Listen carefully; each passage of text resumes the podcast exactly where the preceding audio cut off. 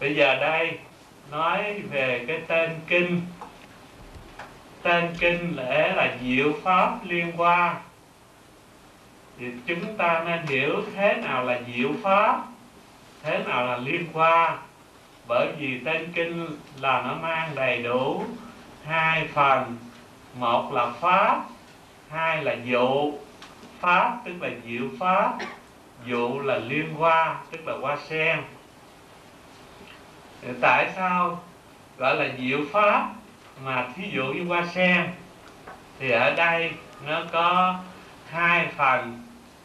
Trước hết tôi nói cái dụ cho quý vị dễ hiểu. Như hoa sen á, thì nó có hai cái ý nghĩa mà trong các cái nhà nghiên cứu người ta um, chú ý nhiều. Nghĩa thứ nhất ấy, hoa sen nó có cái nghĩa là nhân quả đồng thời. Nhân quả đồng thời nghĩa là sao? Tức là trong cái hoa, nó đã có cái quả, nó khác hơn những cái hoa khác. Những cái hoa khác khi nào cái hoa nó tàn nó rụng thì mới có tượng được cái quả, hay là nó mới có cái nụ của cái quả. Ngược lại hoa sen, khi nó ra hoa thì lúc đó đã có cái gương sen, cái quả, nó nằm sẵn ở trong rồi như vậy thì đó để nói lên cái nhân quả đồng thời. Mà nhân quả đồng thời này là nhắm vào cái nghĩa bởi vì kinh pháp hoa hay là diệu pháp đó là chỉ cho cái tâm thể sáng suốt thanh tịnh của tất cả chúng ta. Hay nói theo danh từ khác nữa thì đó gọi là pháp thân hay đó là chân tâm hay đó là phật tánh, vân vân. Bởi cái pháp đó là cái sẵn có của tất cả mọi người, chứ không phải nó mới có. Nhưng mà tuy có mà không tu thì nó không có hiện ra. Giống như cái hoa sen vậy. Khi cái hoa nó khi cái hoa nó nở ra thì trong đó đã có cái quả sẵn. Khi hoa hoa nó rụng, tức là những cánh hoa nó rơi rụng rồi, thì cái quả liền hiện đầy đủ. Nhưng mà không phải đợi hoa nó rụng mới có quả, mà chính khi hoa đang bút nở thì cái quả đã nằm sẵn ở trong. Cũng như vậy, chúng ta đã sẵn có cái diệu pháp hay là cái chân tâm. Nhưng vì chúng ta bị vô minh phiền não nó phủ che. Bây giờ chúng ta khởi sự tu hành, khởi sự tu đó là nhanh. Mà khi mình khởi sự tu đó thì cái chân tâm nó có cảm thấy không? Đã có sẵn rồi. Bởi vậy cho nên trong khi mình tu nhanh đó, thì cái quả nó đã sẵn ở trong, tức là chân tâm nó sẵn ở trong nhưng mà khi nào cái tu mình viên mãn tức là cái nhân viên mãn phiền não sạch hết thì cái quả chân tâm thanh tịnh hay là phật tánh mới hiện tròn. À, thì như vậy tuy có sẵn mà vì nó phủ che bởi vô minh đợi khi chúng ta bắt đầu tu chúng ta mới lần lần nó hiện ra do cái nhân tu rồi cái quả nó hiện.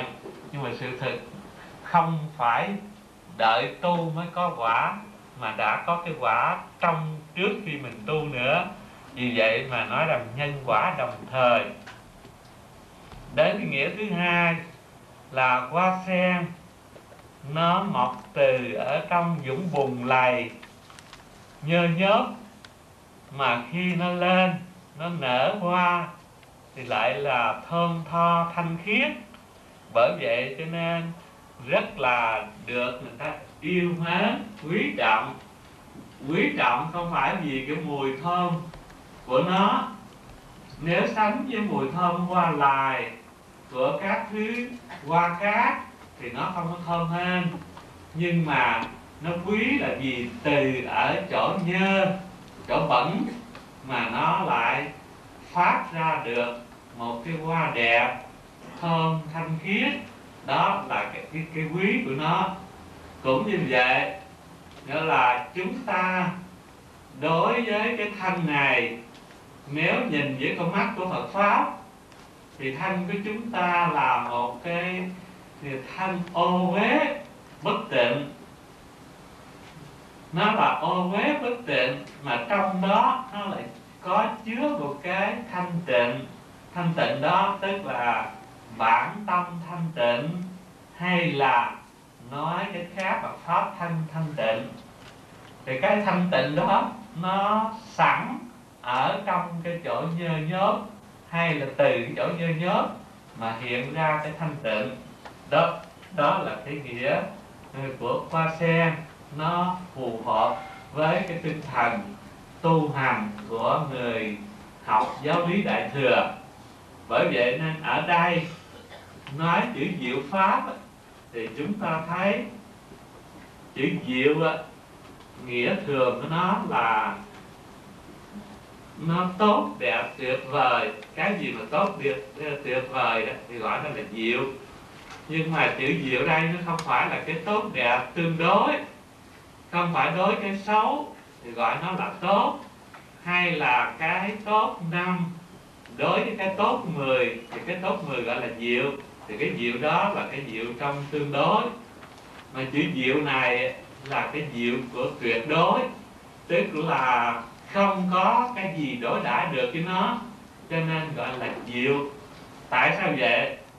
Bởi vì cái pháp này pháp này tức là chỉ cho chân tâm hay phật tánh, nói từ nhà thiền.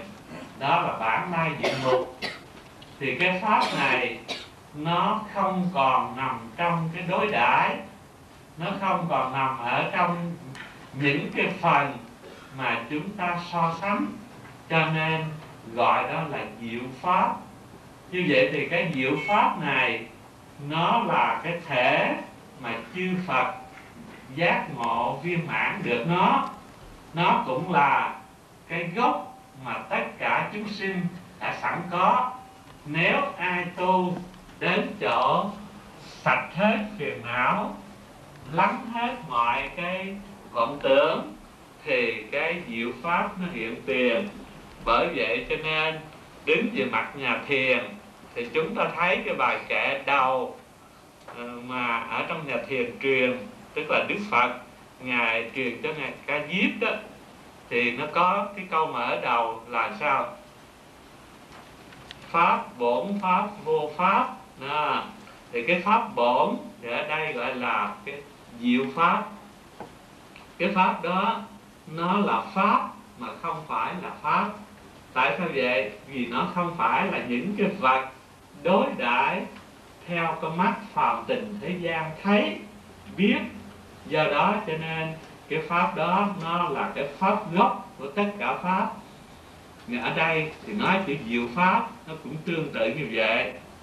Ờ, tương truyền rằng ngày xưa ờ, ngài thiên thai trí giả đại sư, khi mà ngài ngộ được cái cái cái tinh thần kinh pháp qua rồi, thì nội chữ diệu này ngài giảm một tuần lễ. Chỉ có chữ diệu không à. Thì quý vị thấy, nếu nó rộng thì nó vô cùng, phải không? Chữ diệu nó không biết tới đâu mà hết tới đâu mà cùng. Vì tại sao mà nó không hết không cùng? Bởi vì nó là thể của môn pháp. Bởi nó thể của môn pháp cho nên nói tới đâu kể tới đâu cũng không hết được. Do đó mà nói không có cùng. Như vậy thì chữ diệu pháp này chỉ có thí dụ bằng cách là hoa sen. À, hoa sen có thể thí dụ như là cái diệu pháp vì trong nhà thiền, có khi cũng dùng cái hoa sen để thí dụ. Như quý vị nhớ, nói rằng ở trong hội linh sơn, đức phật đưa cành hoa sen lên, rồi nhìn khắp tí chúng. Ở trong tí chúng, chỉ có mình, ngài ma ca diếp nhìn thấy cái hoa sen phật đưa lên thì ngài liền chứng chiếu miệng cười. Thì phật liền nhân đó mà ấn chứng hay là truyền tâm pháp cho ngài, gọi là vị đã ngộ được cái lý thiền, đã thành cái vị tổ. Thứ nhất, thì như vậy, hội linh sơn mà đức phật đưa cành hoa sen lên ngài ca diếp ngộ thì nó cũng giống tương tự như ở đây. Kinh diệu pháp liên hoa cũng nói ở trên núi linh thước tức là núi linh sơn. Và cũng lấy cái hoa sen làm đi, ví dụ cho diệu pháp. Từ hoa sen mà họ được diệu pháp thì như vậy thấy kinh liên pháp hoa này hay là diệu pháp liên hoa này nó có cái ảnh hưởng tương tự với trong cái lối truyền tâm ấn từ đức phật qua tổ ca diếp mà nó truyền mãi tới bây giờ. Bởi vậy nên kinh pháp hoa này nó là một bộ kinh mà nó liên hệ tới nhà thiền rất lớn. Cho nên trong nhà thiền hay dùng cái hoa sen để mà thí dụ. Thí dụ có trường hợp trong nhà thiền nói, hoa sen ở trong lò lửa hoa sen trong lò lửa nghĩa là sao? Như những cái bài mà chúng ta thường học, thường đọc trong các cái thiền sư Trung Hoa như Việt Nam thì thường hay nói rằng hoa sen ở trong lò lửa vẫn được tươi nhuần. Thì lò lửa là thí dụ cái gì? Lò lửa là chỉ cho cái thân vô thường của chúng ta. Mà từ cái thân vô thường này nó lại chứa sẵn một cái thể bất sanh bất diệt hằng thanh tịnh. Cho nên ví dụ cho hoa sen ở trong lò lửa bởi vì hoa sen là dụ cho diệu pháp. À, như vậy thì ngay cái thân vô thường mà đã có cái chân thường sẵn ở trong đó nên ví dụ hoa sen ở trong lò lửa mà kinh pháp hoa này đức phật cũng đã từng có cái thí dụ ờ, à, tam giới vô an du như quả cặp. À, thì như vậy thì chúng ta thấy cái sự liên hệ của nó rất lớn đối với kinh đối với nhà thiền. Bởi vậy cho nên hôm nay chúng tôi giảng kinh pháp hoa với con mắt của nhà thiền. Là giảng kinh pháp hoa chứ không phải giảng theo cái lối thông thường bởi vì nhìn với con mắt nhà thiền thì chúng ta mới có thể lãnh hội được những cái biểu trưng kỳ đặc ở trong kinh. Nếu nhìn với cái nghĩa lý thông thường ấy, thì chúng ta sẽ khó mà thấy được những cái đặc biệt đó. Thì như vậy kinh pháp hoa mà hôm nay chúng ta học là bản kinh được dịch ra chữ việt à, do hòa thượng Ờ, thích trí tịnh dịch ờ, coi như ở việt nam chúng ta ờ, trước kia chúng tôi có thấy một bản dịch của hòa thượng liên tôn. Nhưng mà bản đã dịch không biết đủ hay không? Tôi chỉ thấy một, hai tập mỏng thôi. Thì sau này đến hòa thượng trí tịnh ngài dịch thì đầy đủ hết và đóng lại thành một tập. Do đó cho nên tất cả các chùa bây giờ trình trì kinh pháp hoa đều là trì theo cái bản dịch của hòa thượng trí tịnh. Bởi vậy cho nên chúng ta hôm nay học cũng mượn cái bản của hòa thượng trí tịnh để đọc học cho chúng ta dễ một chút. Nên nếu học ngay bản chữ hán nó mất nhiều thì giờ chúng ta không có uh, thể mà học mau được. Còn nếu bản dịch sẵn thì chúng ta đọc qua là hiểu trừ ra những cái biểu trưng những cái hình ảnh mà uh, Phật ngầm muốn chỉ cái gì qua cái hình ảnh. Thì mấy cái đó mới là cái khó hiểu. Thì chúng tôi cần giảng thì giảng mấy cái điều đó. Đó là nói về cái phần dịch kinh và tên kinh kinh pháp hoa này. Nếu mà nói về cái sớ giải thì ở Trung Hoa kể ra thì cả trăm nhà sớ giải kinh pháp hoa nhiều tới cả trăm nhà. Nhưng mà được trọng quý trọng nhất là có hai cái bộ là cái bộ pháp hoa quyền nghĩa do ngài thiên thai ký giả đại sư à, sớ giải. Thì mọi người được quý trọng. Và bộ à, pháp qua quyền tá của ngài khuy cơ tức là đệ tử của ngài quyền trang. Thì hai cái bản đó là người ta ừ, được ừ, coi là quan trọng hơn hết. Còn những bản kia thì cũng hay, nhưng mà mỗi cái nó có một phần nào đó. Còn cái được chú trọng nhiều thì hai bản sơ giải của hai nhà. Thì như vậy, ở đây chúng ta chỉ học chánh văn của kinh pháp hoa, bởi vì bảy quyển nó cũng đã nhiều rồi. Cho nên chúng ta cứ hai nơi chánh văn là chúng ta học. Còn có một cái khác nữa là trong các cái nhà dịch đó, thì trong kinh pháp hoa này nó 28 phẩm mà hai nhà dịch tức là ngài trúc pháp hộ và ngài ờ, xà na cấp đa thì dịch cái bản cái cái phẩm trúc lụy thì nó nằm ở sau chót. Còn ngược lại ngài cư ma la thập á, thì dịch nó nằm ở giữa. Thành ra cái đó làm cái mà có nhiều nhà học giả ở nghiên cứu. Thì cả thì nhận thế này người thì hiểu thế kia về cái vấn đề uh, phiên dịch. Uh, nó có cái khác đó đó. Nhưng mà tới chỗ đó rồi chúng ta sẽ hiểu sao. Thì đây tôi chỉ nói tổng quát như vậy. Bây giờ thẳng vào trong kinh. À, tức là chúng ta phải biết rõ về ý nghĩa cái tên rồi dịch rồi. Bây giờ chúng ta đi thẳng vào trong chánh văn. Phần đầu là phần tựa. Tựa tức là nói tổng quát cái ý của bộ kinh. Thì cái phẩm tựa này là nói hết cái tinh thần của bộ kinh nằm gọn trong cái phẩm tựa. Thường các kinh mở đầu hay có gọi là lục chủng thành tựu, tức là sáu cái thứ để đầy đủ lòng tin, khiến cho người sau người ta nghe rồi ta tin ta không nghi ngờ. Vì vậy gọi là lục chủng thành tựu thì ở đây. Cái quyển kinh này hơi khác hơn những quyển khác. À, lục chủng thành tựu nó không nằm ở một chỗ mà nó rất là xa rất là kéo dài. Thì tôi kể sơ một ít điểm cho quý vị thấy. Thì tôi nghe như thế này.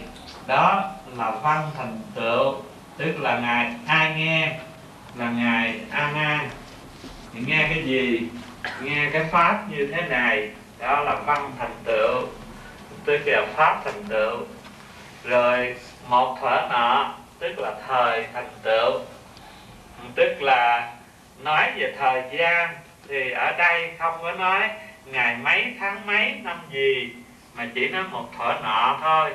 Tại sao vậy? Bởi vì hồi xưa, cái thời gian mỗi nơi tính mỗi khác, cho nên rồi nó không có thống nhất. Mà không thống nhất, vì vậy mà không có nói nhất định. Dạ, đó là cái thứ ba là, ờ, là thời thành tựu rồi kế đó là xứ thành tựu. Nhà đức phật ở đâu? Ở trong núi kỳ xà quật nơi thành vương xá. À, đó là xứ thành tựu tức là có chỗ nơi. Như vậy thì chúng ta thấy nghĩa là đầu tiên là ai nghe thì ngài anh ai nghe. Nghe cái gì tức là nghe cái pháp mà sẽ kể ở sau. Rồi ở đâu lúc nào lúc nào tức là chỉ một hôm một thỏa nọ ở đâu thì đây chỉ cái núi kỳ sà quật rồi ngài nghe một mình hay nghe với ai? Đó, nếu mà một mình mình ngài nghe thì e rằng ta không dám tin. Bởi vì có thể ngài nhớ rồi ngài ít thuyết. Cho nên đây mới dẫn chứng cái buổi nghe pháp này rất là đông đảo. Không phải chỉ một mình ngã nan thôi mà trong chúng hội rất là nhiều người được nghe như những người hiện tại, đó là kiều trần như, ca diếp, rồi ưu lầu thành la ca diếp, vân vân. Tức là chỉ cho những cái vị tỳ kheo chính a la hán thường theo hầu bên phật, gọi là một ngàn hai trăm năm mươi vị đó, nó luôn luôn có mặt ở bên Phật. Thì những vị đó đều có mặt ở trong hội này. Rồi kế đó nói những bậc hữu học và vô học là hai nghìn người. Rồi chẳng những là bên tăng, mà gồm cả bên ni luôn. Thì bên ni thì có bà Mahavasa Ba Đề và bà tỳ kheo, Gia Thâu Đà La, và tất cả quyến thuộc. Chung như vậy thì chúng tăng và chúng ni có mặt rồi. Ngoài chúng tăng, chúng ni ra rồi có những vị bồ tát các nơi tụ hội về nghe pháp rất là nhiều. Nghĩa là tới tám muôn người à, đại bồ tát tám muôn người. Tám muôn người đó, thì đây chỉ kể đại cương là ngài văn thù sư lợi, ngài quán thế âm, ngài đại thế chí, ngài thường tinh tấn, ngài bất hưu tích, vân vân. Như vậy thì bồ tát, nghĩa là chung hội rồi kế bồ tát là tới ai? Tức là tới những gì thích điều hoàng nhân tức là các cái gì à, trời để thích và quyến thuộc. Đó. rồi kế trời để thích là có những cái vị tứ thiên vương. À, rồi kế, kế đó nữa là tới à, phạm thiên. À, các cái vị trời phạm thiên. Rồi kế đó nữa là các vị long vương. À, từ kế long vương đó thì tức là có các cái vị à, khẩn na la à, vương. Rồi kế khẩn na la vương thì có càm tháp bà vương. Rồi kế càm tháp bà vương thì có a tu la vương tức là các vị thần. Ừ. Rồi kế a tu la thì có à, ca lầu la à, rồi cuối cùng thì mới tới cư sĩ. Cư sĩ đó là vua a xà thế con ba di bà di đề hy cùng bao nhiêu trăm nghìn quyến thuộc trung hội.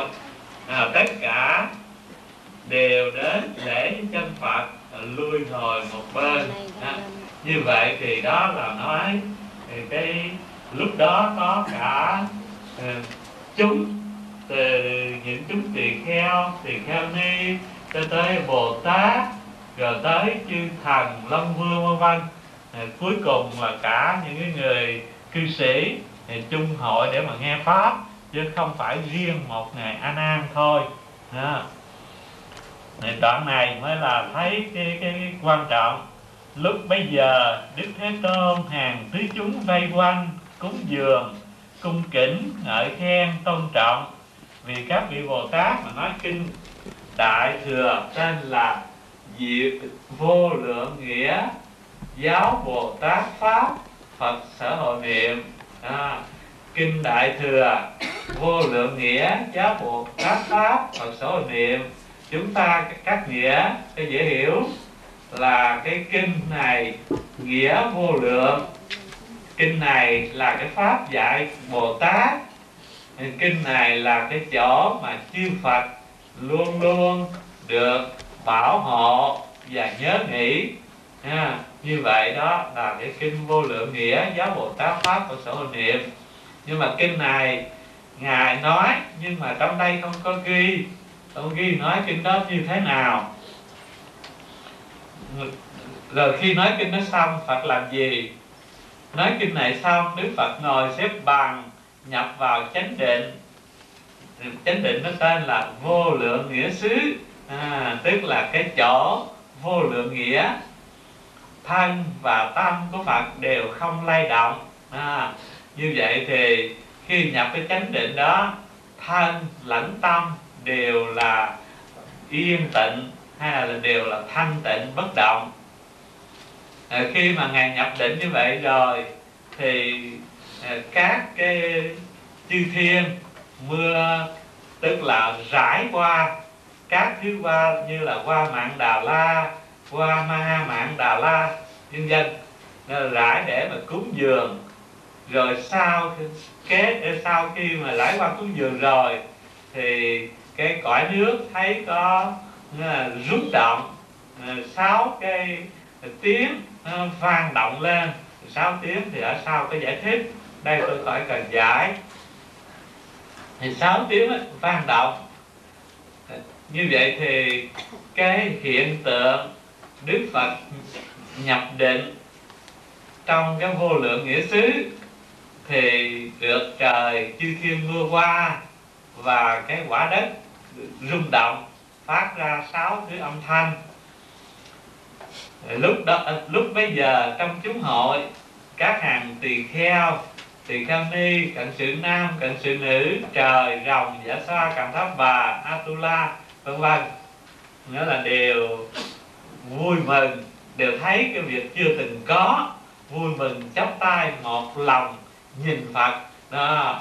Thấy phật ngồi yên mà tại sao trên trời mưa qua tại sao cái thế giới chấn động? Đó, cho nên ai nấy đều chú ý nhìn thẳng vào phật mà không có Ừ, rời, con mắt không có chớp, không có rời, luôn luôn là nhìn xứng vào cái chỗ của đức phật. Thì bây giờ nhìn sẽ thấy cái gì? Bây giờ đức phật từ nơi tướng lông trắng giữa chặng mài, phóng ra luồng hào quang, chiếu khắp cả một muôn tám nghìn cõi ở phương đông. Dưới thì chiếu đến địa ngục a tỳ, trên suốt thấu trời sắc cứu cánh. Chúng ở cõi này đều thấy cả sáu loài chúng sanh ở các cõi kia. À, thì cái đoạn này là khi mà tất cả mọi người chú mắt nhìn Phật trong lúc ngài nhập định thì từ cái tướng lông trắng giữa chặng mài thì nói rằng 32 tướng tốt của Phật có một tướng tốt gọi là bạch hào tướng quan đó tức là cái lông trắng ở giữa chặng mài chặng mài là chỗ này. Mà bây giờ quý vị thấy ở trong các cái hình tượng thờ Phật theo nguyên thủy đó người ta hay có để cái gì chỗ này? À, có cái hộp lưu ly hộp ngọc gì đó. À, ấn cái chỗ này là để tượng trưng cho cái lông trắng giữa tặng mài. À, lông trắng giữa chặng mài thì cái chỗ này phóng hào quang ra. Mà hào quang nó nó sáng sáng cho tới ừ, tới cỡ nào. Nói về bề rộng á, là cả một muôn tám nghìn cõi ở phương đông. Một muôn tám nghìn cõi phương đông đều soi thấy khắp hết. Đó là nói về bề rộng. Còn nói về cái về chiều dài á từ từ soi thấu ở dưới địa ngục a tỳ à, rồi lên trên thì suốt tới trời sắc cứu cánh. À, và nhờ cái ánh sáng hào quang đó mà mọi người trong hội đều thấy cả sáu loài chúng sanh ở các cõi kia cái sinh hoạt thế nào thế nào thấy rõ ràng hết trơn. À, thì như vậy chúng ta thấy ở đây là một cái hình ảnh mà nếu chúng ta cứ hiểu rằng à, Phật phóng quang như vậy chúng ta thấy như vậy vân vân thì nó sẽ có những cái nó hơi khó hiểu. Còn nếu chúng ta biết xoay lại như lời tổ bá trượng dạy nghĩa là mình phải đọc kinh đại thừa phải xoay lại mình thì mới thấy được cái nghĩa thực của kinh. Thì như vậy cái lông trắng giữa chặng mài phóng hào quang thì cái đó là cái hình ảnh biểu trưng cho cái gì? Thì luôn luôn hào quang là ánh sáng. Mà ánh sáng đó là luôn, là tượng trưng hay là biểu trưng cho cái trí tuệ? Trí tuệ của chư Phật, nó thênh thang, nó rộng lớn, không có ngàn mé cho nên soi rọi cả một muôn tám nghìn cõi phương đông. À rồi suốt cả từ địa ngục cho tới cõi trời sắc cứu cánh mà không nói soi thấu các cõi trời vô sắc. Tại sao? Tức là trong tam giới mà chỉ thấy từ dục giới và sắc giới còn vô sắc giới vì không có hình tướng cho nên không có thấy. À, như vậy thì cái hào quang đó là cái trí tuệ của Phật mà trí tuệ đó nó phát ra từ ở đâu? Từ ở giữa cái chặng mài. Chặng mài thì bên này là mài bên phải bên này là mài bên trái. Chân mài bên phải chân mài bên trái là hai bên. Ở giữa cái này là nó không có ở hai bên. Mà không có ở hai bên á, tức là nó chúng ta gọi là trung đạo, tức là không mắc kẹt ở bên này, không mắc kẹt ở bên kia, bên phải, bên trái, bên thiện, bên ác, bên tốt, bên xấu, tất cả cái đối đãi đó, nó không có dính, không có mắc. Thì khi mà trí tuệ chúng ta không dính mắc vào một bên nào thì lúc đó trí tuệ mới soi khắp cả các phương hay là à, cả mười phương nữa. Như vậy thì cái trí tuệ sáng đó là chỉ cho cái trí tuệ mà do chư Phật các ngài đạt được. Và trí tuệ đó, nếu chúng ta nương theo đó thì sẽ biết rõ à, các cõi, thấy rõ các cõi và biết nhân, biết quả các cõi ấy cho nên nói rằng ánh sáng đó thì khiến cho chúng ta thấy tất cả sáu loài chúng sanh ở các cõi kia. Sáu loài chúng sanh tức là uh, trong các cái kinh để thường hay nói là lục đạo chúng sinh đó thì phần này có giải thích ở sau tôi khỏi cần kể.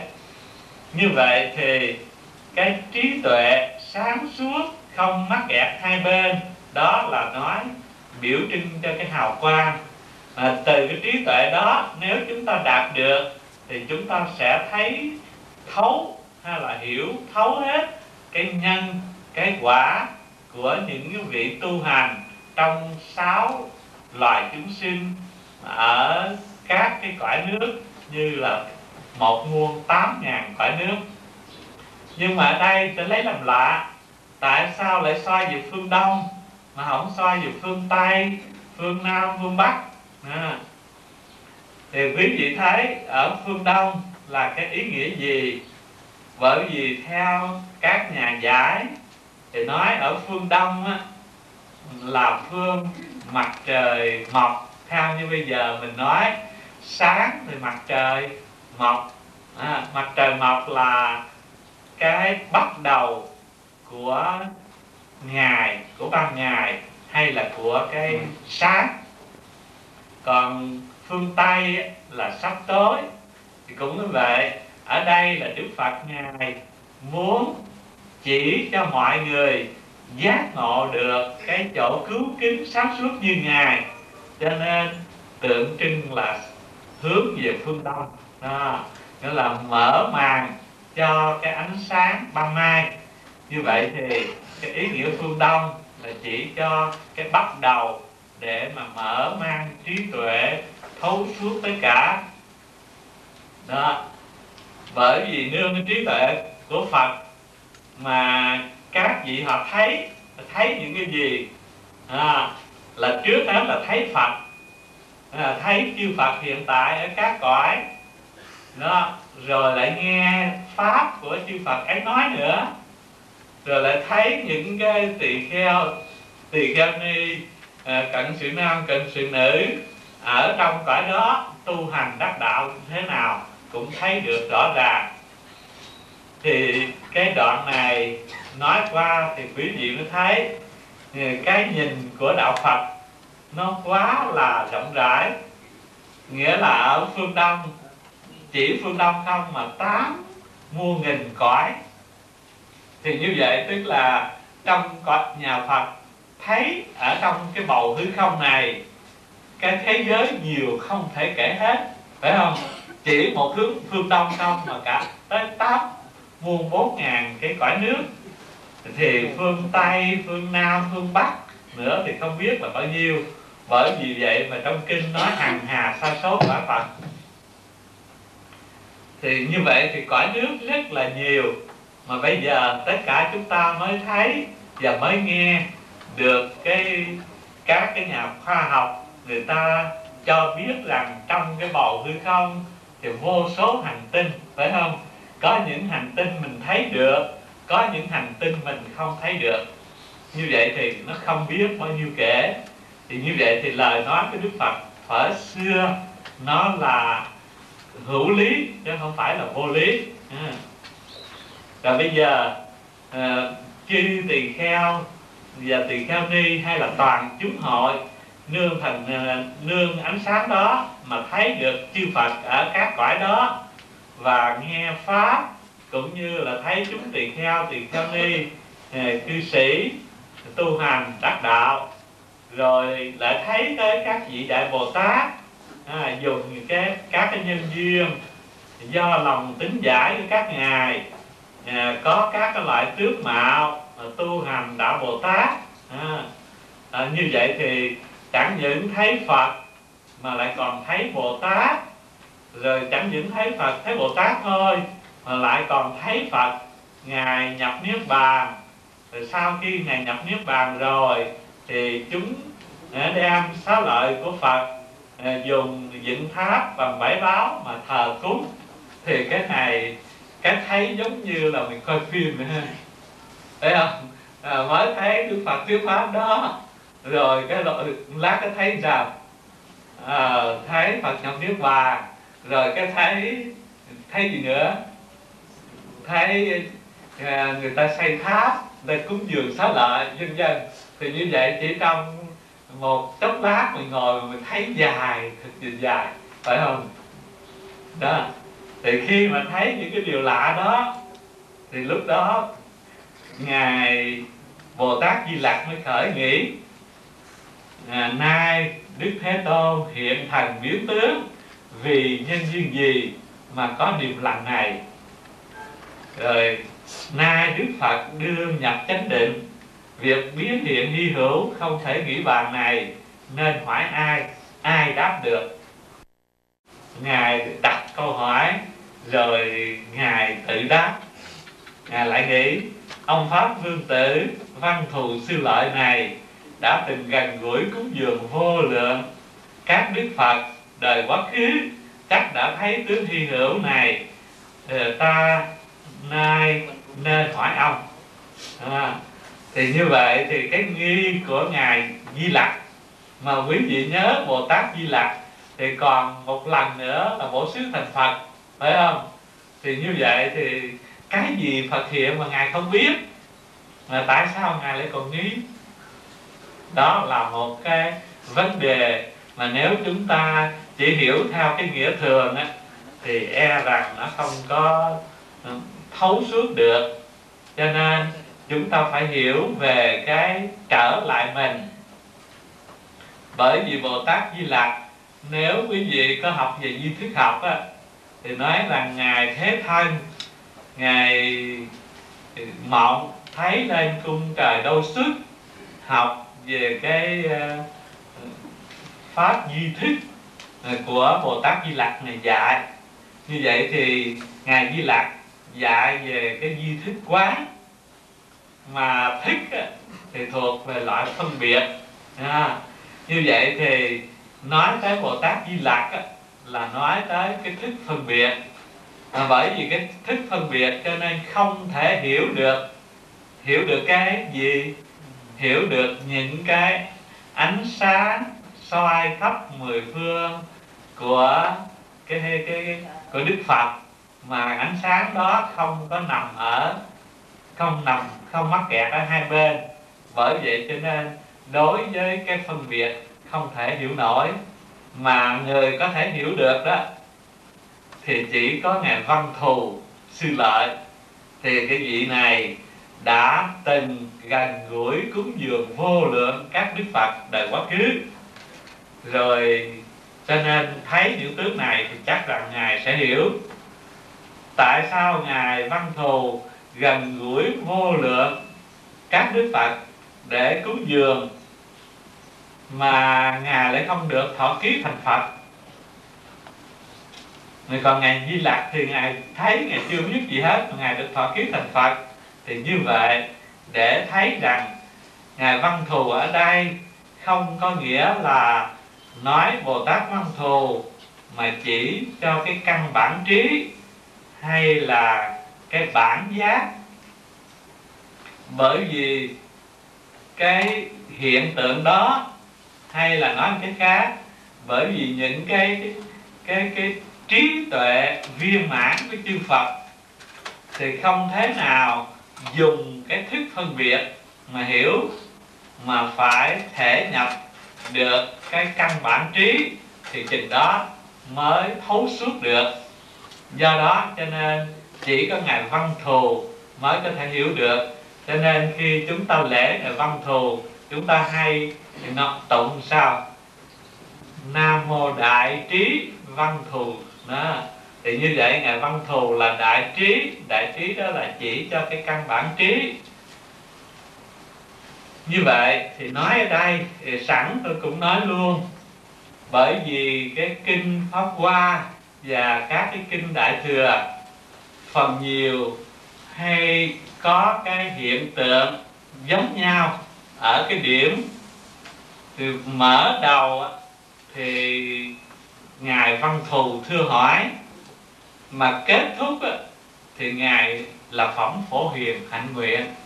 À, thì như quyển này cũng vậy kinh pháp hoa này thì mở đầu thì ngài văn thù giải thích mà cuối cùng là nói về hạnh nguyện của ngài phổ hiền.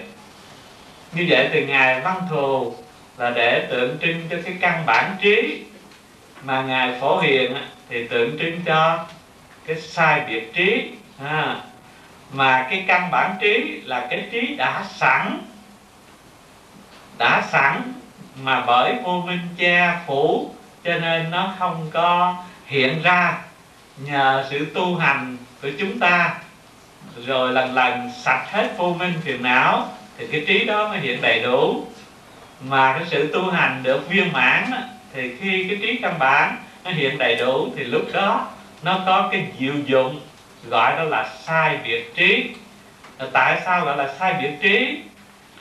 Sai biệt tức là nó khác nhau. Cái này, cái kia, nó không giống. Tại sao vậy? Bởi vì chúng sinh, cái căn cơ, cái trình độ nó không giống nhau. Cả thì hiểu thấp, người thì hiểu cao. Cả đần độ, người lanh lợi. Mỗi cái mỗi chúng sanh mỗi khác mà cái trí của phật độ chúng sinh á, là cái trí biết tất cả trình độ tất cả căn cơ của chúng sinh. Cho nên tùy mỗi người theo bệnh mà ngài cho thuốc nó mới được lành. Mà cái theo bệnh cho thuốc tức là phải biết bệnh biết thuốc. Mà bệnh khác thuốc à, mỗi người mỗi bệnh khác nhau mà mỗi thứ thuốc cũng khác nhau biết được cái điều đó thì phải là cái trí sai biệt. Cho cái trí căn bản không thể biết được. Vì vậy cho nên biết được mọi người có trình độ sai biệt, rồi dùng mỗi pháp sai biệt để mà giáo hóa, độ cho họ, thì đó gọi là sai biệt trí. Mà chính cái sai biệt trí này là cái gốc để cho tất cả những vị Bồ Tát làm hạnh lợi tha không bao giờ chán không bao giờ thối chuyển. Như chúng ta bây giờ, mình có cái sai biệt trí không? Bởi chưa có cái sai biệt trí, cho nên rồi mình đoán đoán chừng thôi mà. Phải không? Ví dụ thấy những người đó họ khổ họ khổ thì tới rồi mình hỏi, mình dò dẫm có họ sao khổ. Rồi nhiều khi họ khổ, mà cái trình độ, cái căn cơ họ như thế nào mình không biết rồi mình muốn an ủi họ. Mình muốn khuyên lên họ cho họ thấy khổ nhưng mà mình không biết cái gốc, không biết đúng cái chỗ họ cần. Rồi mình nói hồi cái họ nghe, họ không hiểu gì hết. Hoặc là họ nghe là họ chán, họ bỏ đi. Cái lúc đó mình có phấn khởi để mình nói nữa không? À bởi vì mình độ họ mà mình không biết được trình độ, không biết được căn cơ, không biết những cái chỗ họ cần nên mình độ không có thể đến nơi đến chốn được. Nó không có kết quả. Mà không kết quả cho nên mình dễ đâm ra thối bồ đề tâm dễ đâm ra chán nản. Phải không? Nói tôi à, nhiệt tình tôi thương họ tôi giáo hóa họ mà họ không chịu nghe. Như vậy thì lỗi tại ai? Lỗi tại người cứng đầu cứng cổ không chịu nghe hay là lỗi tại mình chưa có cái trí sai việc để mà biết rõ cái căn cơ trình độ của người ta. Giống như ông thầy thuốc giả sử như quý vị là một thầy thuốc đại tài ai bệnh gì tới coi mạch rồi mình cho thuốc đều mạnh hết. À, bệnh nào coi thì cũng trúng và cho thuốc đều mạnh. Thì nếu như vậy thì ông thầy thuốc đó có chát bệnh nhân không? Ai tới mình trị cũng mạnh hết á thì mình đâu có thối bồ đề tông mình đâu có chát phải không? Chứ có người tới coi mạch thì chẳng mạch xong rồi mình đoán là trật lất mình để thuốc mình trật thôi uống không hết bệnh mà lại có khi thêm bệnh nữa. Thì chừng dài lần như vậy thì mình muốn làm thầy thuốc nữa không? À, chừng đó mình hết muốn làm cái nghề thầy thuốc. Tại sao vậy? Bởi vì mình không có đoán trúng bệnh mình để không đúng thuốc cho nên không có giúp được người. Mà không giúp được người thì mình cố làm cũng vô ích thôi phải không? Bởi vậy cho nên bây giờ, trong cái thời nay á đa số người phát tâm bồ đề cũng muốn giáo hóa chúng sanh. Mà giáo hóa lúc cái thì sao? Cái thối bồ đề tâm, tôi lên núi tu rục cho rồi, phải không? Chúng sanh gì khó dạy quá. Mình thương mình nhắc, mình bảo họ, mà rồi họ chẳng những không biết ơn mình, mà có khi họ còn làm những cái điều phiền não thêm cho mình nữa, phải không? Đó là tại vì mình chưa được cái sai việc trí.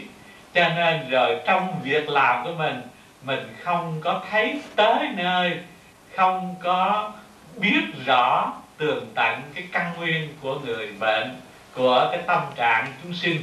Do đó mà mình có những cái điều dễ chán nản à, bởi vậy nên được cái sai vị trí rồi thì sự giáo hóa nó không có chán không thối cho nên bồ tát phổ hiền á, thì gọi là đại hạnh phổ hiền phải không? Cái hạnh nguyện không chán nó làm hoài không mỏi không chán. Vì vậy mới gọi là đại hạnh đó là đại nguyện.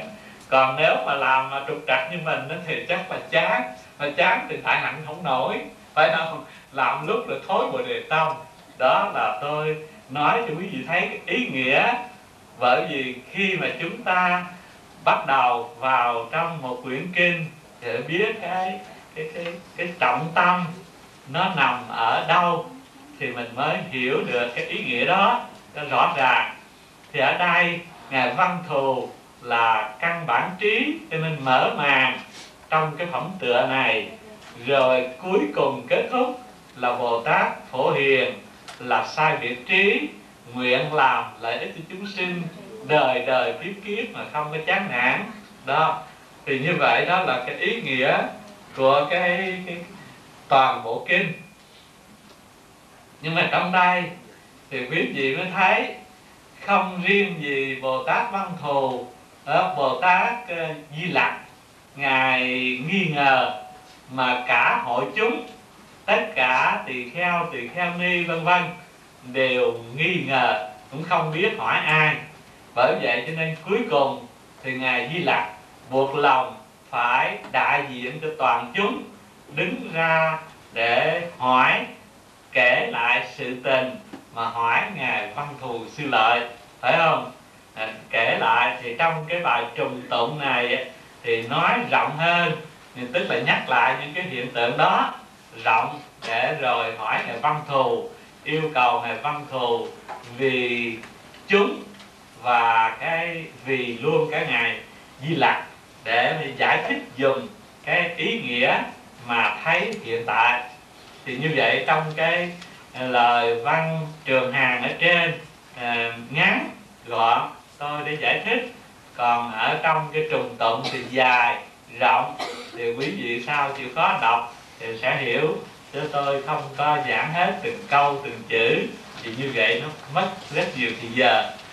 Để giờ đọc tiếp đoạn kế đây là tới cái đoạn đáp của ngài văn thù. Lúc bây giờ, ngài văn thù sư lợi nói với ngài di lặc đại bồ tát cùng với các đại sĩ, các vị đại sĩ, các thiện nam tử như chỗ ta xét nghĩ, thời nay đức phật thế tôn muốn nói pháp lớn mưa pháp vũ lớn, thổi pháp loa lớn, đánh pháp cổ lớn và diễn pháp nghĩa lớn như vậy thì đây là cái lời khai màu để giải thích rộng ở sau. Nhưng mà ngài văn thù, ngài nói rằng sở dĩ phật có hiện những cái tướng nhiệm màu đó là vì ngài sắp nói cái pháp lớn, tức là cái pháp đại thừa mà lâu nay ngài cưu mang, ngài ôm ấp. Đến bây giờ ngài sẽ đem ra mà nói cho đại chúng nghe các thiện nam tử, ta từng ở nơi. Các đức phật đời quá khứ, thấy điềm lành này. Phật kia phóng hào quang đó, rồi liền nói pháp lớn. Cho nên chắc biết rằng hôm nay đức phật hiện hào quang cũng lại như vậy. Phật vì muốn cho chúng sanh đều được nghe biết pháp màu mà tất cả trong đời khó tin theo. Cho nên hiện điềm lành này như vậy thì đoạn này ngài muốn nói rõ rằng phật sở dĩ hiện những cái điều lành như vậy là vì muốn nói cái pháp đại thừa rộng lớn mà trước kia chưa từng nói. Còn chính ngài là người đã từng ở gần gũi các đức phật đời quá khứ, đã từng nghe thấy những cái điềm lành này khi mà Phật hiện những cái điều lành đó rồi, thì là sẽ nói cái pháp sâu xa mà trong đời khó tin theo được. Nha. thì thực ra, cái pháp mà trên đời khó tin là pháp gì? Bởi vì tất cả chúng ta tin cái gì nó có hình, có tướng, mắt thấy tai nghe mình tin được.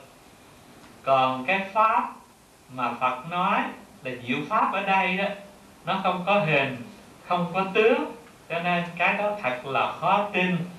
Bởi khó tin cho nên Phật trước khi nói có những cái dè dặt, muốn hiện những cái hào quang, hay là muốn có những cái tướng lạ để cho người ta tin có những cái lạ đó rồi, thì nói cái cái cái chân thật kia người ta mới có thể tin được.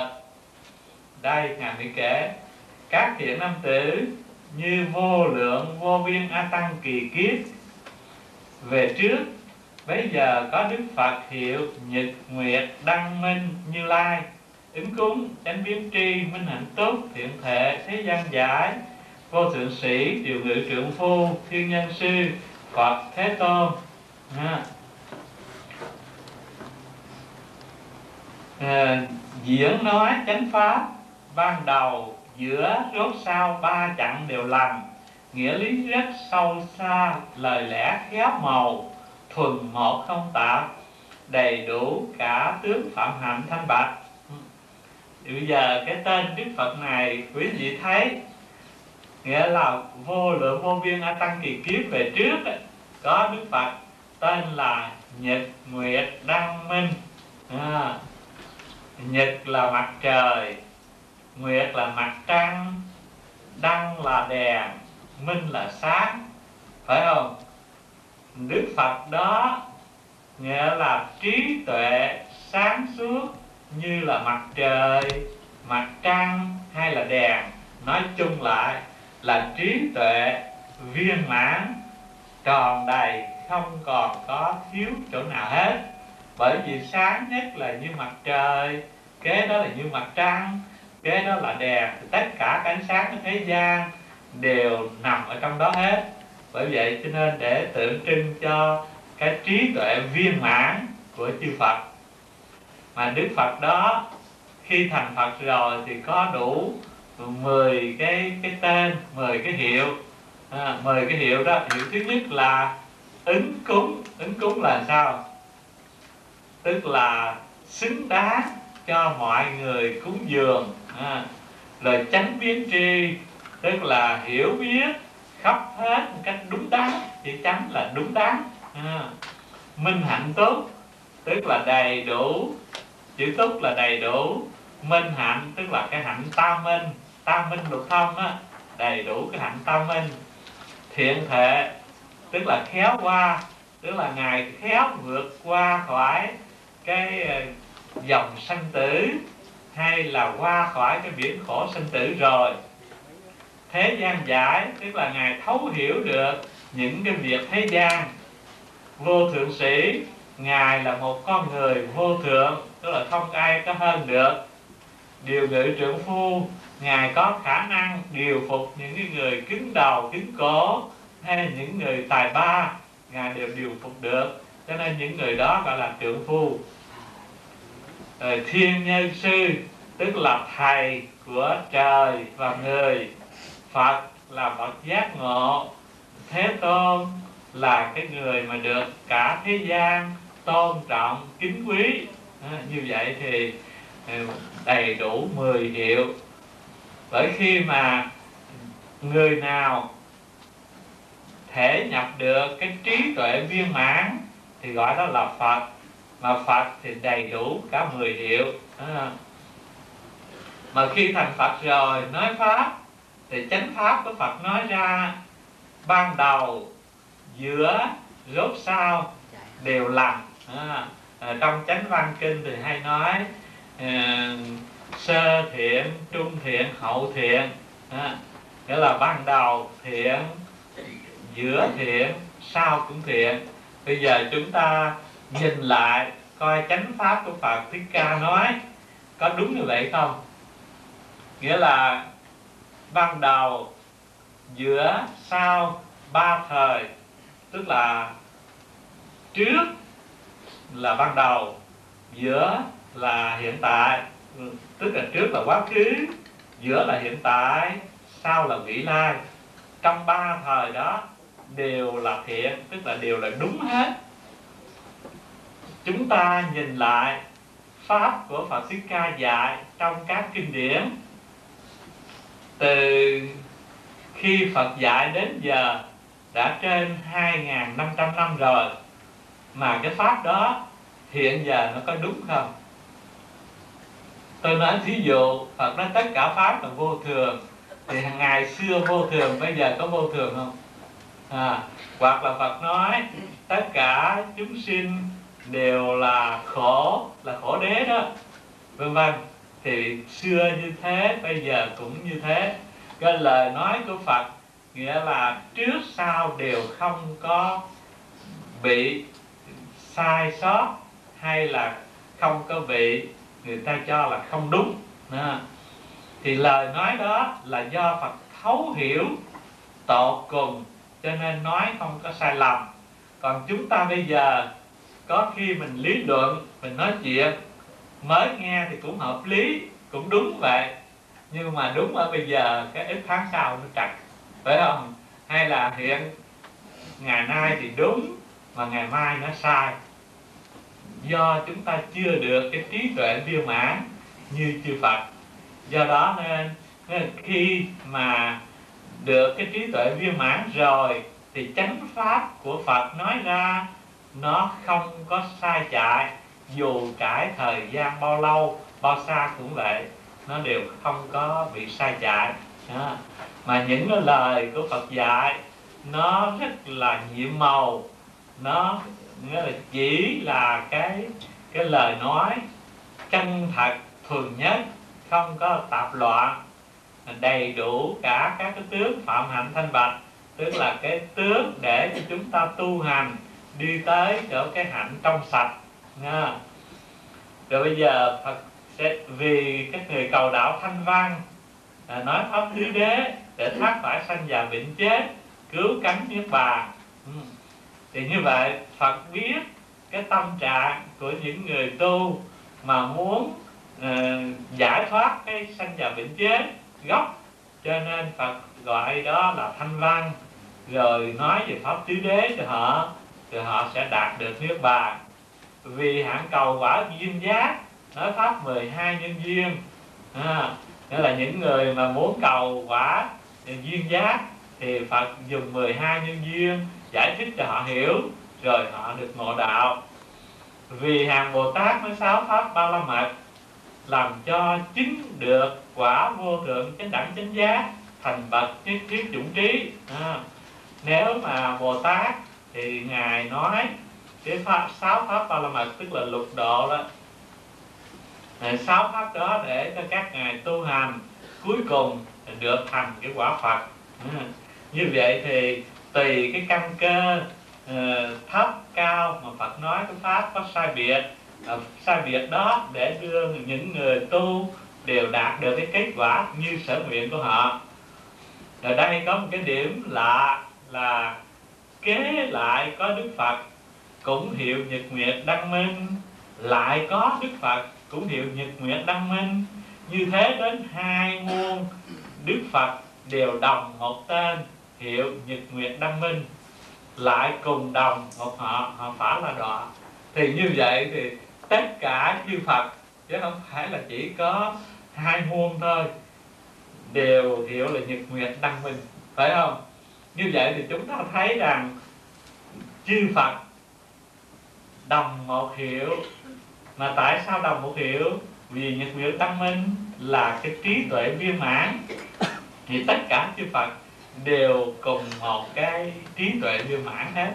Cũng đồng một cái trí tuệ viên mãn hết, chứ không có sai biệt. Vì vậy mà gọi là đồng một cái tên. Nhưng mà có cái đặc biệt là Di Lặc nên biết Đức Phật trước.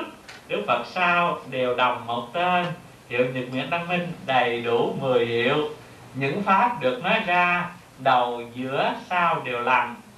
Đức Phật rốt sao cả? Lúc chưa xuất gia, Có tám vị vương tử. Người thứ nhất tên hữu ý, Thứ hai tên thiện ý, Thứ ba tên vô lượng ý, Thứ tư tên bửu ý, Thứ năm tên tăng ý, Thứ sáu tên trừ nghi ý. Thứ bảy tên hướng ý Thứ tám tên pháp ý. À, Như vậy thì Đức Phật rốt sao là Nhật Nguyệt Đăng Minh mà rốt sao đó. Nghĩa là khi chưa xuất gia Ngài có tám người con. Mà tám người con đó Người nào cũng cái chữ ý lót ở sau hết trơn. Phải không? tám vị đó đều có chữ ý. Thì quý vị biết tám người con đó là ai không? À, Đức Phật đó là cái gì? À, ở đây chúng ta dẫn ở trong kinh lăng già mình đã học đó. Để nhìn lại thì thấy rất rõ. Trong kinh lăng già nói tất cả chúng sinh à, tất cả mọi người đều có cái như lai tàn phải không? Có cái như lai tàn mà cái như lai tàn tức là cái kho như lai cái kho phật. Hay nói cái khác là đều có phật tánh. Nhưng vì quên mê đó tức là quên cái như lai tà. Cho nên biến thành tàn thức. À, phải không? Vì mê như lai tà mà biến thành tàn thức. Mà khi biến thành tàn thức rồi thì có bảy thức thân theo. Thì như vậy tám người con âu không phải là tám thức sao phải không? Như vậy thì tám thì con đây là tượng trưng cho tám thức còn đức phật nhật nguyệt đăng minh là chỉ cho cái như lai tàng hay là cái phật tánh. À, tại mình có phật tánh mà quên phật tánh đi cho nên mình biến thành ra thức. Mà thức tức là phân biệt. Phân biệt cho nên đây đây để là ý tám cái đó đều thuộc về loại phân biệt hết vậy vì có chỗ khác giải thế nào là tâm thế nào là ý à, thì ý thức là cái phân biệt hay phân biệt. Cho nên ở đây dùng chữ ý ở chót đều nói lên cái phân biệt mà phân biệt tức là thức. Như vậy thì đức phật trước là phật nhật nguyệt đăng minh cuối cùng đó. Nên là có tám người con. Và nếu mà mình hiểu theo cái nghĩa thường á thì mình thấy ông phật này đi xuất gia muộn quá. Phải không? Tới tám con rồi mới đi xuất gia. Nhưng mà sự thật không phải tám người con đó là tượng trưng cho tám thức mà đức phật nhật nguyệt đăng minh là chỉ cho phật tánh, hay là tánh giác, hay là chỉ cho cái như lai tàn từ mê cái tánh giác, hay là mê như lai tàn tức là quên. Tánh giác quên cái như lai tàn đi. Cho nên nó biến thành ra tám thức mà từ có tám thức là lưu chuyển trong sanh tử. À, vì vậy mà có tám người con. À, bây giờ tám vị vương tử đó có vai đức tự tại đều lãnh trị bốn châu thiên hạ. À, quý vị thấy à, tám chú đó đều có khoai đức tự tại à, cai trị bốn châu thiên hạ. Bây giờ mình nói gần nhất là cái uh, cái ông nhãn thức của mình đó ông vua vua con nhãn thức đó có cai trị bốn thiên hạ bốn châu thiên hạ không? Nó trước cũng được nó sau cũng được nó giữa cũng được nó ngang cũng được phải không? Ngó đầu cũng được hết. Cho nên rồi nghĩa là trùng khóc rồi cái lỗ tai mình có nghe hết bốn phía không? À, lỗ mũi mình hương mùi hương phía nào gió thổi tới nó cũng ngửi được thì như vậy, tức là nó có cái sức tự tại mà cai trị cái bốn châu thiên hạ. Đó là để nói lên sáu ờ, tám cái cái cái người đó. Rồi nghe vua cha xuất gia, chứng đạo vô thượng chánh đẳng chánh giá, đều bỏ ngôi vua của cũng xuất gia theo, phát tâm đại thừa, thường tu hạnh thanh tịnh, đều làm bậc pháp sư thở trước đã từng ở chỗ nghìn muôn đức phật vun trồng các cội lành. À, thì bây giờ vua cha xuất gia rồi thành phật thì mấy vị đó liền xuất gia theo. À, thì quý vị mới thấy chúng ta mê đánh giá tức là quên mình có đánh giá mà quên. Bởi quên cho nên mới chạy theo tám thức. À, bây giờ nếu mình ngộ được mình có đánh giá thì tám thức liền chuyển theo. Phải không? Liền xuất gia theo thì liền đi tu. Ngộ được tánh giác tức là thành phật. Nữa là ở đây gọi là thành phật. Mà thành phật thì tám người con đi tu theo. Như, như vậy khi mình mê tức là chưa xuất gia đó là mê thì có tám đứa con. Thế là nó có tám đức và khi mình tu xuất gia mình tu mình thành phật tức là giác. Giác rồi thì tám đức liền chuyển. Đó thì, thì khi chuyển thì cũng rồi thì đi lần lần để tới thành phật. Thì như vậy, mình mới thấy cái ý nghĩa thâm trầm của kinh muốn cho chúng ta biết rằng ờ, tất cả ai ai cũng là có cái phật tánh sẵn, nhưng vì mê cho nên mới sanh ra các thức. Mà từ các thức đó phân biệt cho nên mới đi luân hồi trong lục đạo. Nếu mình giác thì chuyển tám thức đó để trở về với cái tánh giác nó không còn đi lăng xăng nữa. Đức Phật Nhật Nguyệt Đăng Minh lúc đó nói kinh Đại Thừa tên vô lượng nghĩa xứ giáo Bồ Tát Pháp Phật sở hộ niệm. Nói kinh đó rồi Phật liền ở trong đại chúng ngồi xếp bằng nhập vào à, chánh định. Vô lượng nghĩa xứ thân và tâm chẳng động khi ấy trời mưa qua mạng Đà La, qua Ma Ha mạng Đà La, qua mạng Thù Sa, vân vân. Và nước Phật sáu điệu vang động. Thì lúc đó trong hội, hàng tỳ kheo tỳ kheo ni cận sự nam cận sự nữ, vân vân. Tất cả chúng được điều chưa từng có, mừng rỡ, chắp tay, một lòng nhìn Phật. Rồi bây giờ Đức Như Lai từ tướng lông trắng à, chặn ngài chặn giữa chân ngài đúng ra thì giữa à, giữa chân ngài hay là chặn ừ, ngay giữa chân ngài phóng ra luồng ánh sáng soi khắp cùng cả một muôn tám nghìn cõi nước ở phương đông. Như nay đương thấy ở cõi Phật đây. Đây là lặp lại những cái hiện tượng trước. Di Lặc nên biết khi đó trong hội có 20 ức Bồ Tát ưa muốn nghe Pháp. Các vị Bồ Tát ấy thấy ánh sáng chiếu khắp các cõi Phật. Được điều chưa từng có Đều muốn biết vì duyên cớ gì mà phóng ánh sáng này. Khi ấy có vị Bồ Tát hiệu Diệu Quang Có 800 người đệ tử. À, Hiệu Diệu Quang. Thì như vậy Xưa kia là Bồ Tát Diệu Quang mà nay tức là đối với cái hội ở tại Liên Sơn ngài Di Lặc hỏi gọi là Bồ Tát Văn Thù phải không? Bồ Tát Văn Thù đó là cái tên sau của Bồ Tát Diệu Quang ở trước. Như vậy Diệu Quang là sao? Tức là cái ánh sáng nhiều màu. À, mà ánh sáng nhiều màu đó tức là chỉ cho cái trí tuệ sẵn có. Bởi vậy cho nên Đức Phật Diệu, ờ, ngài Bồ Tát Diệu Quang đó ở đây quý vị thấy nó có những cái rất là lạ. Bây giờ đức phật nhật nguyệt đăng minh từ trong chánh định mà dạy vì diệu quan bồ tát nói kinh đại thừa tên diệu pháp liên hoa giáo bồ tát pháp phật sở hộ niệm trải qua 60 tiểu kiếp chẳng rời chỗ ngồi. Lúc ấy trong hội người nghe pháp cũng ngồi một chỗ đến 60 tiểu kiếp thân tâm đều không lay động. Nghe đức phật nói pháp cho là như trong khoảng bữa ăn.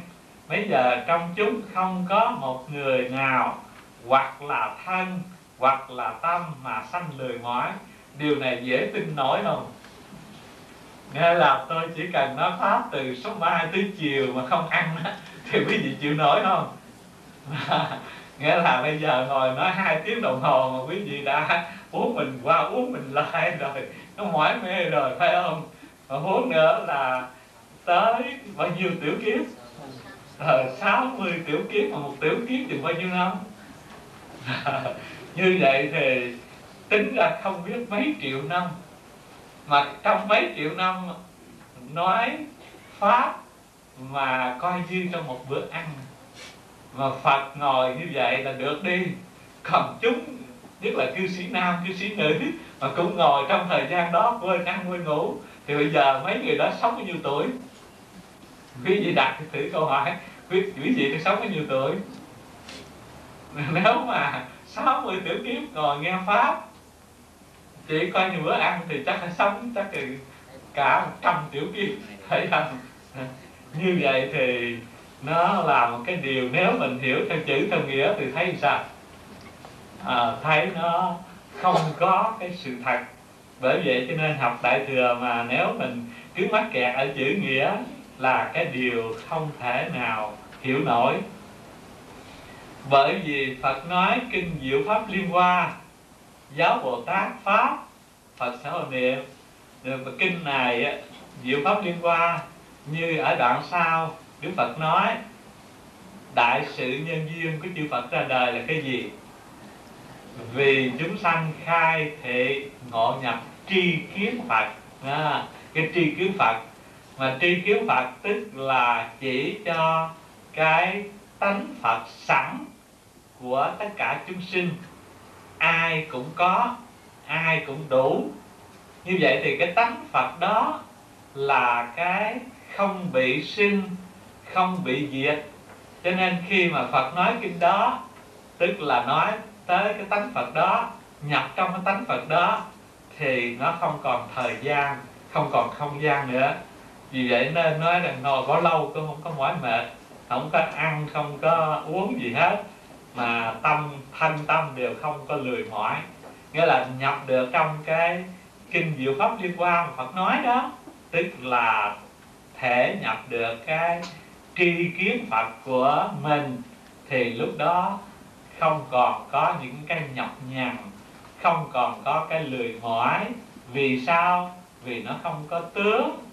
Nó không có tướng, cho nên nó không bị thời gian, không gian chi phối. Do đó mà 60 tiểu kiếp coi như một bữa ăn. Chính vì vậy mà trong nhà Phật, trong nhà thiền thường hay nói một niệm muôn năm đó hay là nhất niệm vạn à, nhất niệm vạn niên đó, tức là một niệm mà coi như là muôn năm, tức là khi mình thể nhập được cái tánh giác rồi thì thời gian nó trở thành vô nghĩa, nó không còn có cái gì đặc biệt à. thì như vậy, ở đây Đức Phật nói kinh Pháp Hoa thì nói cho ngài Nhật Nguyệt, ở nói cho ngài Diệu Quang nghe nhưng bây giờ tới đoạn sau Đức Phật Nhật Nguyệt Đăng Minh trong 60 tiểu kiếp nói kinh đó rồi, liền ở trong chúng ma, phạm, sa môn, bà la môn và trời người atula mà tuyên rằng, tức là tuyên bố rằng, hôm nay vào nửa đêm, như lai sẽ nhập vô dư niết bàn. Thì quý vị thấy, cái bản hoài của chư phật là làm sao chỉ cho mọi người thấy được, nhận được cái tánh giác của mình. Mà nhận được tánh giác của mình thì mọi người sẽ đi tới thành Phật quả. Bởi vì tánh giác là Phật. Mà nhận được tánh giác, lấy đó làm nhân tu thì sẽ kết quả thành Phật. Không có nghi ngờ. Cho nên, ở đây nói rằng kinh pháp hoa hay là nói là tri kiến Phật, đó là để chỉ cho cái tánh giác. Nếu nhận được tánh giác đó thì đó là cái thể mà chúng ta sẵn có, rồi dẹp bỏ các cái phiền não, vô minh phiền não, đó là tu. Vô minh phiền não sạch rồi thì tánh giác nó hiện ra, thì như vậy đó là thành phật. Như vậy thì cái con đường có phật chỉ dạy cho mọi người là mục đích cứu kính để nhận ra tánh giác đó, rồi để thành phật, chứ không có cái thứ bậc thấp cao gì hết. Bởi vậy cho nên tùy theo cái bệnh chúng sinh ban đầu. Ngài nói pháp tứ đế cho thanh văn phật nhị nhân duyên cho duyên giá à, rồi lục độ cho bồ tát vân vân. Nhưng mà cuối cùng thì chỉ nói một phật thừa. Đó là phật thừa tức là kinh diệu pháp liên quan này. Hay là nói truyền kiếm phật. Thì nói được phật thừa rồi cho mọi người nhận biết được cái đó thì cái sở nguyện của ngài đã viên mãn. Phải không? Mà viên mãn, cho nên ngài nhập niết bàn. Đó là cái chuyện rõ ràng, không nghi ngờ gì hết. Bởi vậy cho nên chư Phật ra đời, cốt làm sao chỉ cho mọi người chúng ta ngộ được cái tánh giác của chính mình, rồi dẹp hết phiền não, hết vô minh, để cho tánh giác nó được hiện tròn đầy viên mãn, thì đó là chúng ta thành Phật. Mà Phật đó là Phật sẵn có của mình, chứ không phải từ đâu đến không phải do đâu mà được. Thì như vậy đó, mà từ trước ngài muốn nói mà nói không được, vì điều này khó tin. Cho nên khi mà trình độ, căn cơ của người đã chín rồi, đã mùi rồi, tới đây ngài nói nói xong là bổn phận ngài viên mãn, ngài nhập niết bàn. Ừ. Khi đó có vị bồ tát tên đức tạng, đức phật nhật nguyệt đăng minh liền thọ ký cho bảo các tỳ kheo rằng ông Đức Tạng Bồ Tát này kế đây sẽ thành Phật hiệu là tịnh thân như lai ứng cúng chánh đẳng chính giác. À, quý vị thấy có lạ chưa? Tại sao nói pháp nói kinh diệu pháp liên hoa thì nói với bồ tát diệu quang phải không? Mà đến chừng thọ ký thì lại thọ ký cho ngài đức tạng bồ tát đức tạng. Thì cái người mà mình nói kinh cho họ nghe đó thì cái người đó là cái người đáng tin cậy nhất rồi. Phải không? Mà đáng tin cậy nhất là phải thọ ký cho người đó. Tại sao lại không thọ ký người đó? Mà lại thọ ký cho cái người khác. Thì như vậy đó là nghĩa gì? Bởi vì bồ tát diệu quan á, tức là văn thù mà đó là cái căn bản trí. Mà căn bản trí tức là phật tánh. Mà phật tánh mà thọ ký thành phật cái gì nữa? Phải không? Đã là phật tánh rồi thì đó là cái tánh phật mà tánh phật thì làm sao lại bị thọ ký thành phật? À, thọ ký thành phật chẳng qua là cái phật do sai việc trí được đầy đủ mà gọi là phật. À, vì vậy mà ở đây nói trong hội đó thì dùng ngài đức tạng. À, đức tạng nghĩa là sao? Tạng là cái kho. À, đúng là tạng hay là tàng á. Kho đầy đủ mọi công đức thì như vậy bồ tát đức tạng với bồ tát diệu quang có khác nào như trong kinh này nói, ngài văn thù và ngài phổ hiền phải không? Như vậy thì diệu quang tức là ngài văn thù, mà đức tạng thì cũng tương tự như ngài phổ hiền có đầy đủ tất cả công đức. Mà đầy đủ tất cả công đức tức là do được cái sai biệt trí làm lễ cho tất cả chúng sinh, hay là giáo hóa tất cả chúng sinh mới gọi là đầy đủ công đức mới gọi là cái kho công đức à, thì như vậy mà cái sai biệt trí đó được viên mãn thì mới gọi là thành phật. À, thành phật đó là từ cái à, chỗ căn bản trí đến sai biệt trí hay nói cái khác từ cái bản giác được, được cái thủy giác thì thủy giác cái bản giác hợp một thì lúc đó gọi là thành phật. Ừ. thì như vậy ngài thọ ký rồi ngài khuyên công chúng đừng có ngại. Rồi sau này thì sẽ có ngài đức tạng ngài sẽ hướng dẫn cho. À, rồi sau đó phật nhập niết bàn. Sau khi đức phật diệt độ diệu quan bồ tát trì kinh diệu pháp liên hoa trải 80 tiểu kiếp vì người mà diễn nói. Nghĩa là ngài diễn nói kinh diệu pháp liên hoa luôn tới tám muôn tiểu kiếp. Bây giờ tám người con của phật nhật nguyệt đăng minh đều học với ngài diệu quang. Ngài diệu quang dạy bảo cho kia đều vững bền ở nơi đạo vô thượng chính đẳng chính giác.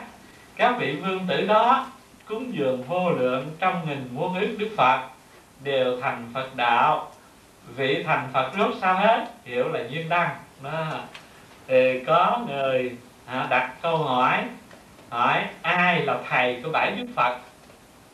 Rồi quý vị trả lời là ai? Thì đây là ngài diệu quang chứ ai? Phải không?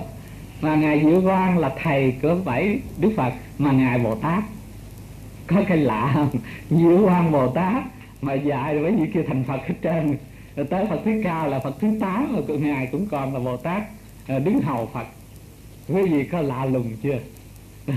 thì như vậy mình mới thấy rõ ràng đây không phải là nói theo chữ theo nghĩa mà đó là những cái biểu trưng Bồ Tát Diệu Quang là chỉ cho cái căn bản trí. Mà cái căn, căn bản trí thì à, không có được thọ ký không có nói chuyện thành Phật. Vì vì thành Phật đó là một cái hiệu mà sau khi viên mãn được cái công đức rồi chứ không có gì lạ.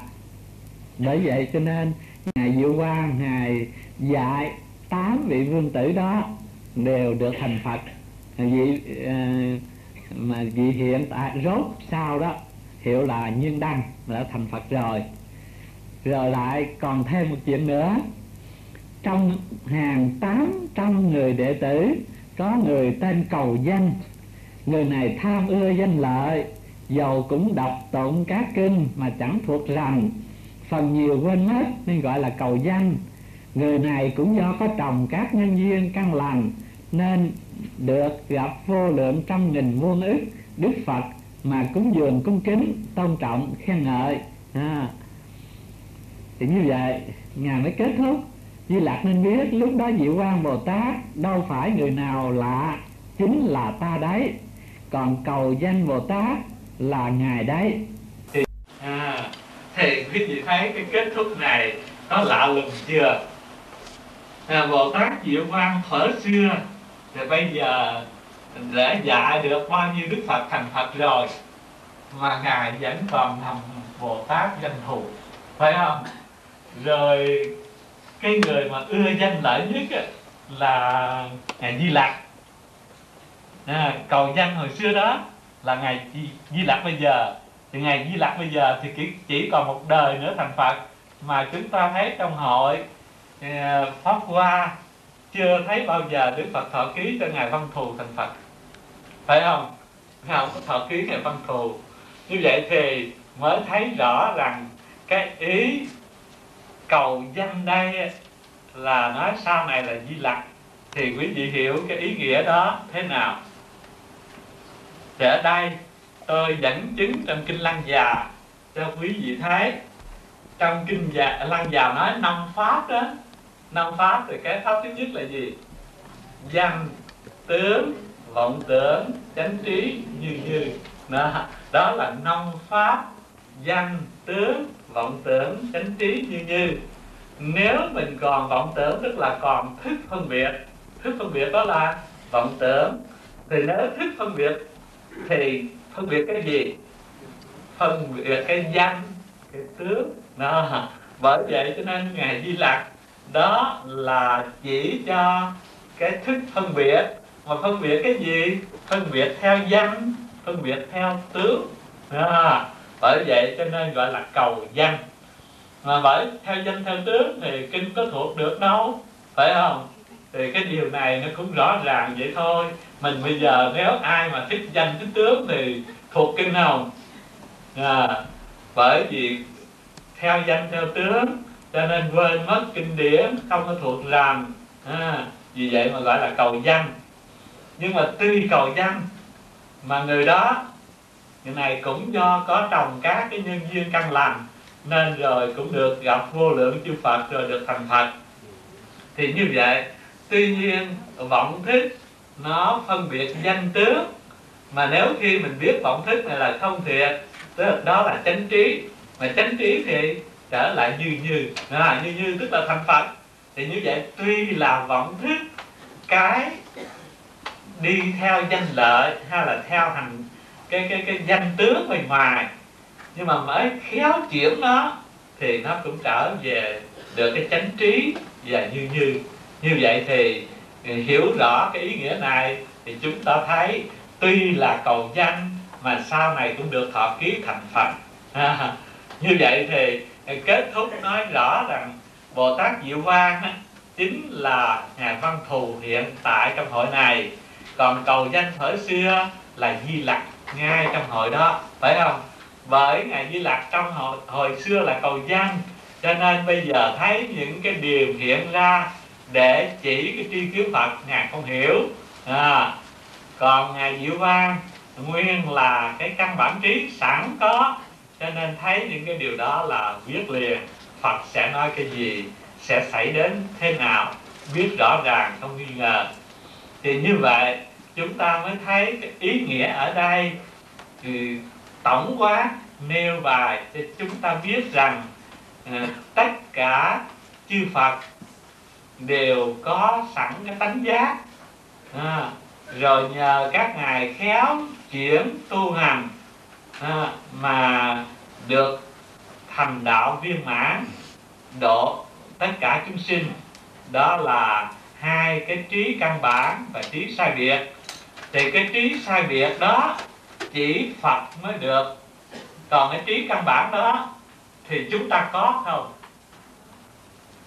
Làm sao quý vị biết, quý vị có trí căn bản. Làm sao mình biết, mình có cái căn bản trí đây. Có đủ bằng chứng để nói cho quý vị biết. Bây giờ tôi thí dụ trước. Tôi thí dụ như bây giờ có một cái nấm rơm hay nấm bổi. Người đó họ để dưới đất. Họ để dưới đất hồi, cái thấy cái cái nấm nấm bổi đó, nó bốc khói thì quý vị sẽ biết ngay rằng ở dưới cái nấm mình để hồi nãy nó có cái gì không? À tức là ít ra cũng phải tàn thuốc hay là một cục lửa than phải không? À, đó có sẵn ở dưới đó. Cho nên bây giờ gặp bởi cái nó mới phát là ra khói rồi nó cháy. Thì cũng như vậy nếu mình không có cái căn bản trí thôi thúc mình đi tu á thì ai suối quý vị đi tu đây? Tại sao không ở thế gian hưởng ngũ dục như mọi người? Mà là mình lại cạo đầu vô chùa để tu coi kỳ lạ không? Thì cái gì mà thôi thúc mình như vậy?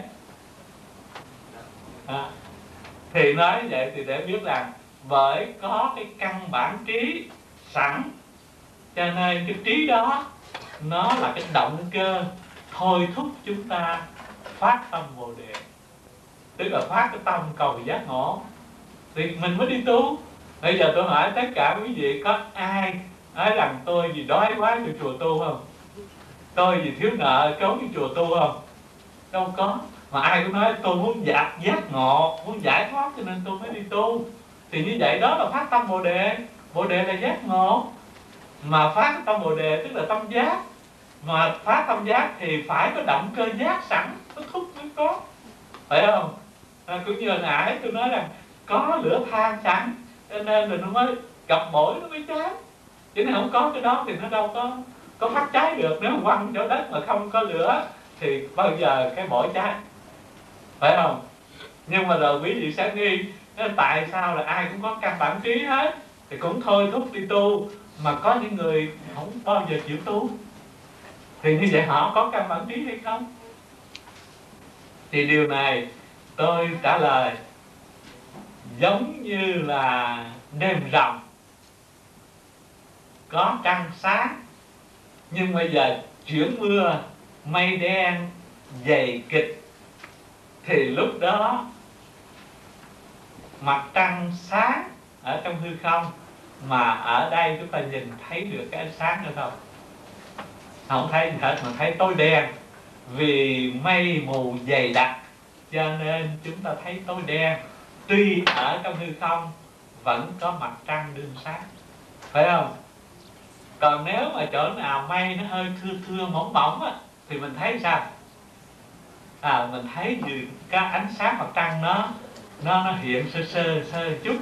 Chưa thấy rõ mặt trăng, nhưng mà thấy ánh sáng sơ sơ trên mây.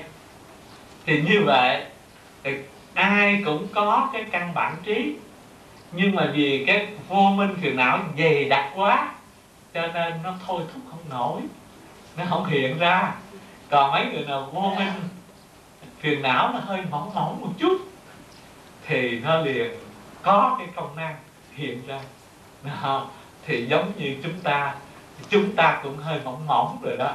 Phải không? Bởi mỏng mỏng cho nên cái căn bản trí nó mới thôi thúc mới đẩy mình đi tới cái chỗ phát bồ đề tâm cầu giác ngộ giải thoát mới đi tu chứ ai dạy gì như không mà cạo đầu vô chùa là ăn chay ăn lạc thức khuya dậy sớm. Nếu mà không có cái gì thôi thúc mình làm sao mình biết? À, bởi vậy nên tôi nói xa một chút. Thì ở trong kinh quan nghiêm về cái phẩm pháp giới tánh thì cái người mà thôi thúc hay là khuyến khích thiện tài đồng tử đi tham vấn với 53 vị thiện tri thức ấy, cái người mà khuyến khích là ai? À, ngài văn thù. À, Bồ tát văn thù khuyến khích thiện tài đồng tử phát tâm đi tham vấn 53 thiện hữu tri thức. Thì như vậy ngài văn thù đó là tượng trưng như căn bản trí. Từ căn bản trí nó thôi thúc mình mình mới đi tìm học tìm hiểu được cái đạo giác ngộ nhưng mà khi tham vấn tới cuối cùng á vị chót á, thì gặp lại ngài phổ hiền. Mà gặp ngài phổ hiền tức là gặp xong ngài phổ hiền rồi thì lúc đó đồng thời thấy ngài văn thù cũng hiện ở đó nữa. Đó. thì như vậy mới thấy rõ ràng rằng cái ý nghĩa của kinh pháp hoa cũng như kinh hoa nghiêm đều gặp nhau ở cái chỗ là luôn luôn cái căn bản trí nó thúc đẩy chúng ta tiến tới trên con đường giác ngộ. Nhờ cái căn bản trí đó thúc đẩy cho nên chúng ta mới cầu giác ngộ là đi tu đi tu rồi mới dẹp hết phiền não vô minh cho nên rồi mới thành phật. Do đó mà nói ngài văn thù là thầy của mấy đức phật đó, đó diệu quang bồ tát đó là thầy của chư phật đó. Thì vô lý ông bồ tát mà làm thầy phật có khi nào nói ê, ê, học trò là thầy được không? Phải không? Bồ tát là nhỏ hơn phật mà ngài lại là thầy của phật. Là dạy các vị chưa thành phật mà ngài chưa thành. Đó là để thấy rằng chính cái căn bản trí đó là cái động cơ chủ yếu thúc đẩy cho mọi người chúng ta phát tâm bồ đề. Từ ai cũng có cái đó nhưng nhờ những người khéo tu nhiều đời thì phiền não, tập khí nó mỏng, cho nên rồi sớm thức tỉnh. Người nào không khéo tu thì phiền não nghiệp chướng sâu dày, cho nên rồi không có thức tỉnh, chứ không phải người có, người không. À. như vậy thì ai đã có được cái trí căn bản đó rồi, thì nếu quyết tu thì đều có thể được đi thành Phật hết. Ừ, mà tu phải là tu đúng như những cái gì mà ở trong lời của Phật tổ dạy. Chứ không phải tu nói tu cạo đầu ở chùa rồi cái thành Phật được phải không? Cạo đầu ở chùa mà nếu không khéo tu thì cũng khó mà thành Phật nổi. Thì như vậy để chúng ta thấy ở đây nêu lên những cái hình ảnh những vị Bồ Tát. À, thì ở đoạn trước thì chúng ta thấy mở màn à, ngài à, Di Lặc nghi những cái hiện tướng của Phật khi nhập định. À, có những cái hiện tướng lạ thì ngài nghi. Rồi được giải đáp là do ngài văn thù. À, thì ngài văn thù giải đáp cho là để thấy rằng kinh pháp hoa là nói thẳng cái tri kiến phật hay nói cái khác là cái tánh phật sẵn có của mình. Do đó cho nên dùng thuyết phân biệt không thể được mà phải là từ căn bản trí mà ra. À. rồi tới cái đoạn sau, ngài văn thù ngài giải thích, thì ngài lại dẫn cái tiền kiếp ngài là bồ tát diệu quang còn di lạc là cái và người bồ tát cầu danh, phải không như vậy thì bồ tát diệu quang dạy được các vị bồ tát khác thành phật, mà ngài diệu quang không được thọ ký gì hết thì đó là để thấy rằng cái diệu quang ngày xưa tức là văn thù ngày nay cũng là cái căn bản trí để đưa tới cái chỗ thúc đẩy con người phát tâm bồ đề. Còn cầu danh là thức mà nếu khái chuyển thức á, thì rồi cũng trở thành trí. Cho nên chúng ta khi mê chạy theo vọng thức phân biệt danh tướng tới khi mà chúng ta tỉnh chúng ta giác tức là được chánh trí rồi thì danh tướng chúng ta không theo thì từ từ. Vọng tưởng biến thành như như. Như vậy thì cầu danh sau này cũng thành phật hiệu là di lặc. Một à, di lặc. Tức là đức phật mà sau đức phật thích ca. Thì như vậy, ở đây nó rõ ràng từ cái hình ảnh cho tới cái sự giải thích của ngài diệu quang.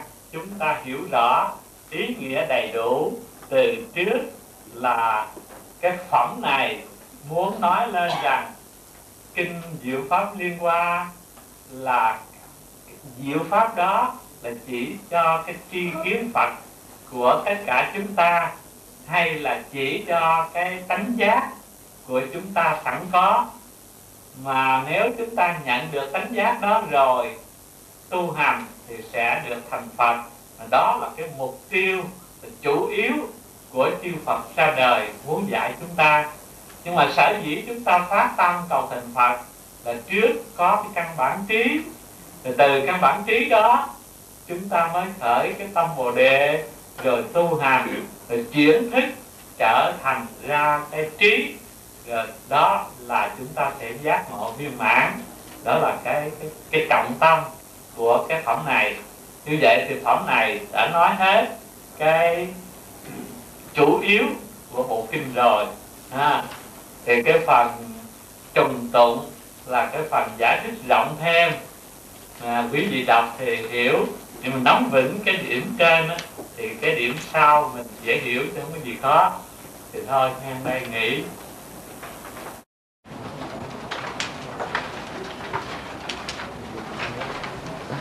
Nguyện